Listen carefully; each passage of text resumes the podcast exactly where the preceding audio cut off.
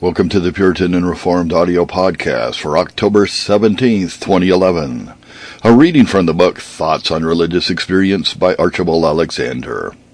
Imperfect Sanctification. The Spiritual Warfare.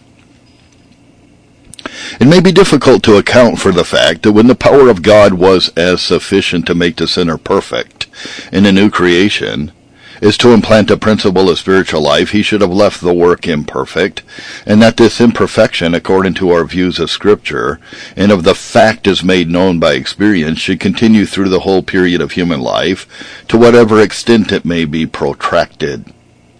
Some indeed seem to suppose that the remainders of sin in believers are seated in the body, and therefore as long as the sinful body continues, this inbred corruption will manifest itself more or less. This opinion seems to have been imbibed at a very early period of the history of the Church, and was probably derived from the Platonic philosophy, which considers matter to be the origin of evil. From this view of the seat of indwelling sin, men in all ages who entertained it have been led to lay great stress on fasting and other bodily austerities by which the body was enfeebled and emaciated. But the principle assumed, being false, all that is built upon it must be false likewise. The body, though infected with the pollution of sin through its connection with the soul, is not and cannot be the source of iniquity. Mere matter, however curiously organized and animated, is, apart from the soul, no moral agent, and therefore not susceptible of moral qualities. Sin must have its origin and seat in the free rational soul, and the appetites and passions which have their seat in the body partake of the nature of sin by their excess and irregularity, and by their cravings often influence the will to choose that which is not good or is not the best. Still, however, the body is a great clog to the soul, and the appetites and passions which are seated in the body, being very urgent in their cravings for gratification, greatly disturb the exercises of piety, and sometimes prevail against the higher principles which by grace have been implanted. As the body is also subject to various diseases, these, on account of the close connection between the soul and body, mightily affect the mind and often create a great hindrance to devotion and the exercises of piety. Where two opposite principles exist in the same soul, there must be a perpetual conflict between them until the weaker dies.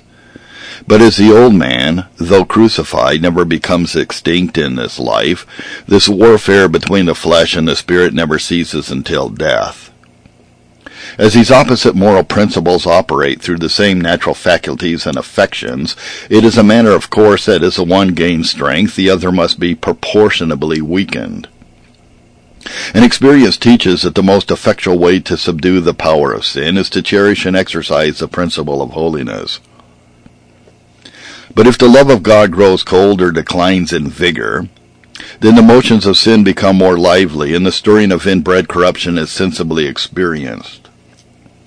Just then, in the same proportion, will the principle of evil be diminished as the principle of grace is strengthened.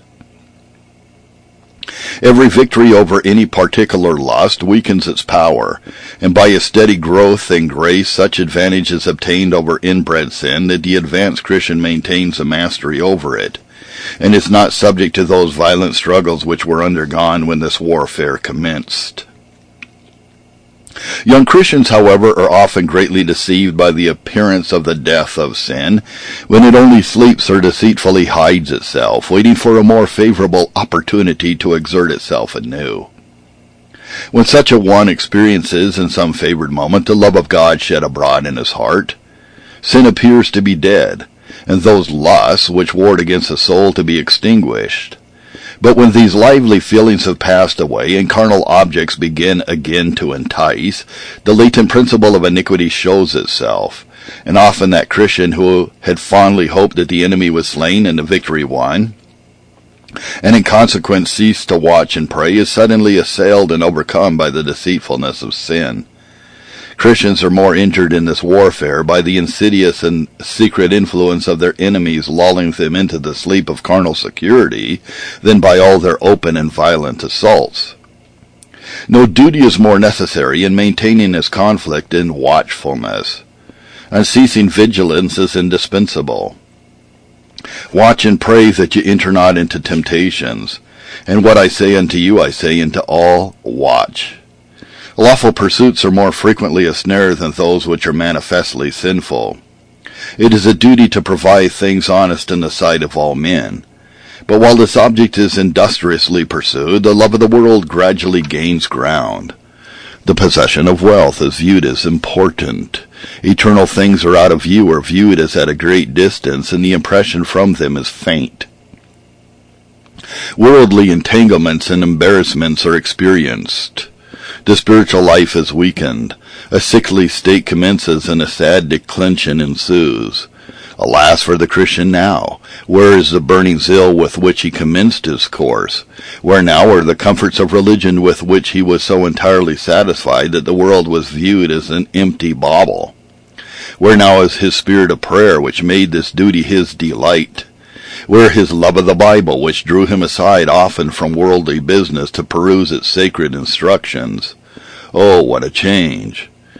Reader, it is perhaps thy own case. Thou art a man who has thus fallen and left thy first love. Repent therefore and do the first works, lest some heavy judgment fall upon thee. God holds a rod for his own children, and when the warnings and exhortations of the word and the secret whispers of the Spirit are neglected, some painful providence is sent, some calamity which has so much natural connection with the sin as to indicate that it is intended as a chastisement for it. These strokes are often very cutting and severe, but they must be so to render them effectual. No chastening for the present seemeth to be joyous, but grievous. Nevertheless, afterward it yieldeth the peaceable fruit of righteousness unto them which are exercised thereby. Our heavenly Father afflicts not willingly, but for our profit, that we might be partakers of his holiness. The followers of Dr. Hawker in England, who are ultra Calvinists, entertain the opinion that the law in our members is not in the least affected or weakened by our regeneration or sanctification, but that through life it remains the very same, not at all weakened in its strength by any progress in the divine life which the Christian may make. But this is contrary to the Word of God, which speaks of dying daily unto sin, of mortifying the deeds of the body, crucifying the flesh, and so on. The same opinion, or one near akin to it, was held by Mr. William Walker of Dublin, which he brings to view in his able address to the Wesleyan Methodists. His opinion, however, I think, was that there is no such thing as a progressive work of sanctification, which word properly means a consecration to God. In a former chapter, I mentioned the different views or different denominations of Christians respecting the nature of the soul's exercises in conversion. But this difference is far more considerable as it relates to the spiritual conflict in sanctification. It is far from the wish of the writer to give offense to any body of Christians, much less to provoke controversy. This is no proper field for controversy. In the midst of this militant state, there ought to be one peaceful ground where all true followers of Jesus might sit down together and compare their experiences of the loving kindness and faithful dealings of their Lord and Master. But surely it ought not to be offensive to any body of Christians simply to state what their views are in regard to experimental religion and how far they agree or differ from those of other Christians. If there be mistakes or erroneous views on any side, they should be considered and corrected, and the writer of these essays will be thankful to anyone who will kindly point out any mistakes in regard to matters of fact into which he may happen to fall. There has long been a difference of opinion respecting the true interpretation of the seventh chapter of the Epistle to the Romans in regard to Paul's description of the spiritual conflict, whether he describes the exercises of a convinced sinner whom he personates, or whether he does not express honestly the feelings of his own heart, and describe the painful conflict between the powers of sin and holiness which was going on in his own bosom. The latter undoubtedly is the obvious meaning, for the apostle speaks in the first person and gives no notice of introducing a person of another character. And some of the expressions here employed are as strongly descriptive of a regenerate heart as any in the Bible. Who but a regenerate man can say, I delight in the law of God after the inward man? And the closing words show clearly enough that the apostle was detailing the exercises of his own soul, for he gives thanks to God for giving him the victory in the severe conflict but still intimates that the two irreconcilable principles continued, according to their respective natures, to operate within him. I thank God through Jesus Christ our Lord. So then, with the mind I myself serve the law of God, but with the flesh the law of sin. Arminius begins his career of departure from the commonly received opinions of the Reformed churches by writing a book in exposition of the seventh chapter of the Romans, and it is a remarkable coincidence that Faustus Socinus in Poland was engaged at the same time in writing a book on the same subject and to support the same views. This subject is excellently treated in one of President Dickinson's letters and more largely by James Fraser on sanctification. The same subject is also treated accurately and judiciously by Dr. Charles Hodge in his commentary on the Epistle to the Romans. It is understood that the followers of Mr. John Wesley hold, in conformity with his recorded opinion, that sanctification is not a gradual and progressive work, which remains imperfect in the best in this life, but that, like regeneration, it is instantaneous, and that the result is a complete deliverance from indwelling sin, so that from that moment they are perfectly holy and sin no more, unless they fall from this high state of grace in thought, word, or deed. Here then there can be no similarity between the religious experience of an Arminian who has attained sanctification and a Calvinist who is seeking to grow in grace and in the knowledge of our Lord Jesus Christ. The one is conscious of no sin, inward or outward, of nature or of act, and must have perpetual joy, a heaven on earth, while the other is groaning under a deep sense of inherent depravity, which works powerfully against his will and continually interrupts and retards his progress. His frequent language is, O wretched man that I am, who shall deliver me from the body of this death? Here indeed we have a wide difference in the religious experience of professing Christians, and it must be acknowledged that if the experience of the Arminian is in accordance with the Word of God, he has greatly the advantage over the contrite, broken-hearted penitent, whose complaints are so great that they often cause him to wet his couch with tears. How to reconcile these widely different views of our condition as sanctified sinners, I know not. There must be a grand mistake somewhere, and I sincerely pray to God that if my views on the subject are erroneous, they may be corrected.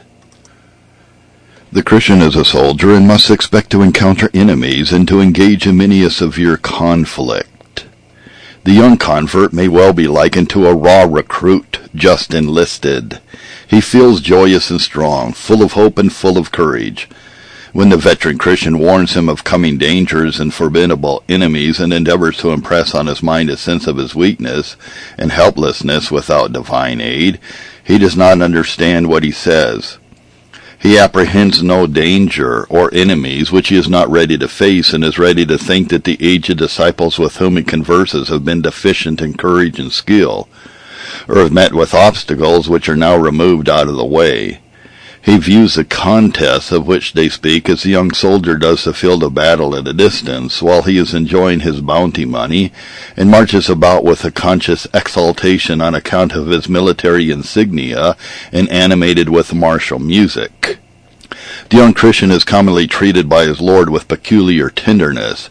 He is like the babe dandled on the knee and exposed to no hardships. His frames are lively and often joyous, and he lives too much upon them. His love to the Saviour and to the saints is fresh and fervent, and his religious zeal, though not well regulated by knowledge, is ardent. He often puts older disciples to the blush by the warmth of his affections, and his alacrity in the service of the Redeemer. And it is well if he does not sometimes indulge a censorious spirit in judging those who have been long exercised in the spiritual life. This is indeed the season of his first love, which began to flow in the day of his espousals. And though occasionally dark clouds intercept his views, these are soon forgotten when the clear sunshine breaks forth to cheer him on his way. During this period he delights in social exercises, especially in communion with those of his own age, and in prayer and in praise and spiritual conversation his heart is lifted up to heaven, and he longs for the time when he may join the songs of the upper temple But ere long the scene changes. Gradually the glow of fervent affection subsides. Worldly pursuits, even the most lawful and necessary, steal away the heart, and various perplexing entanglements beset the inexperienced traveler. He begins to see that there were many things faulty in his early course. He blames his own weakness or enthusiasm, and in avoiding one extreme he easily falls into the opposite to which human nature has a strong bias. He enters into more intercourse with the world and of course imbibes insensibly some portion of its spirit.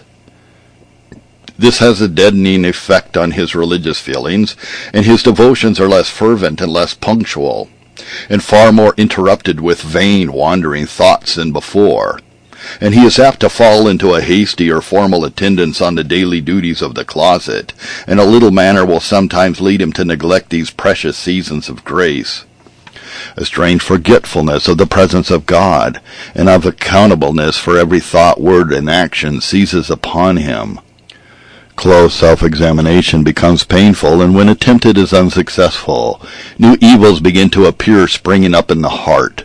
The imagination before he is aware is filled with sensual imagery, which affording carnal pleasure, the train of his thoughts is with difficulty changed. A lack of prompt resolution is often the occasion of much guilt and much unhappiness. Pride is sure to lift its head when God is out of view, and it is wonderful how this and kindred evils will get possession and grow so as to be visible to others, while the person himself is not aware of the disease. Anger, impatience, fretfulness, envy, undue indulgence of the appetites, love of riches, fondness for dress and show, the love of ease, aversion to spiritual duties with numerous similar and nameless evils are now bred in the heart and come forth to annoy and retard the Christian in his course. His pride makes him unwilling to open his ear to friendly and fraternal reproof. Such words fall heavily on him, and wound his morbid sensibility so that a conflict takes place between a sense of duty and unmortified pride. He inwardly feels that the rebuke of a brother is just, and should be improved to the amendment of the evil pointed out, but pride cannot brook the thought of being exposed and humbled, and he tries to find something in the manner or circumstances which can be censored, or suspicion will ascribe it to a bad motive. If in the spiritual conflict pride should gain the victory, alas how much sin follows in its train. Resentment toward a kind brother, hypocrisy in concealing the real dictates of conscience and approbation of the inner man, and a neglect of all efforts at improvement. The person thus circumstanced is instinctively led to endeavor to persuade himself that he has done right. Still, however, the language of his better part is that of self-condemnation, but he hushes it up and assumes an air of innocence and boldness, and thus the spirit is grieved. Who can describe the train of evils which ensue on one defeat of this kind? The mind becomes dark and desolate. Communion with God is interrupted, and a course of backsliding commences, which sometimes goes on for years, and then the wanderer is not arrested and brought back without severe chastisement.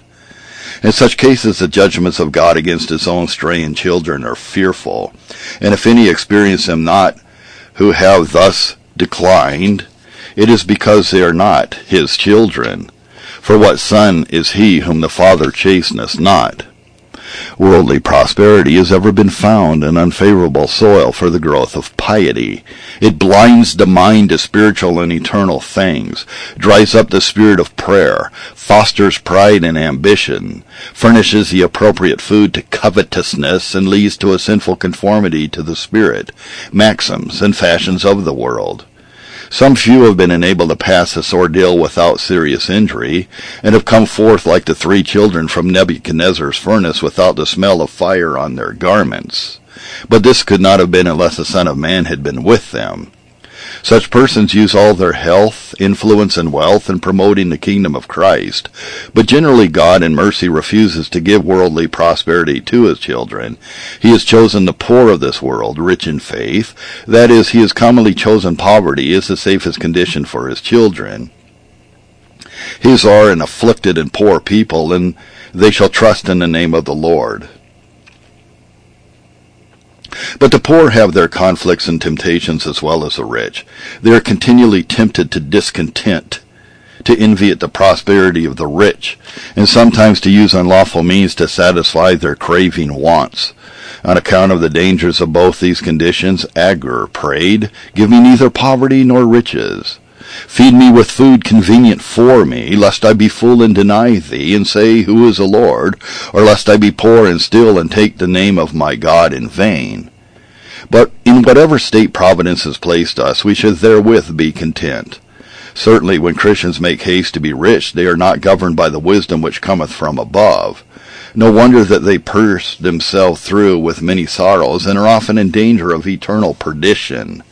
If we sought wealth from no other motive but to use it for God's glory, it would do us no harm, for this principle would regulate the pursuit so that it would not be detrimental to the kingdom of God within us.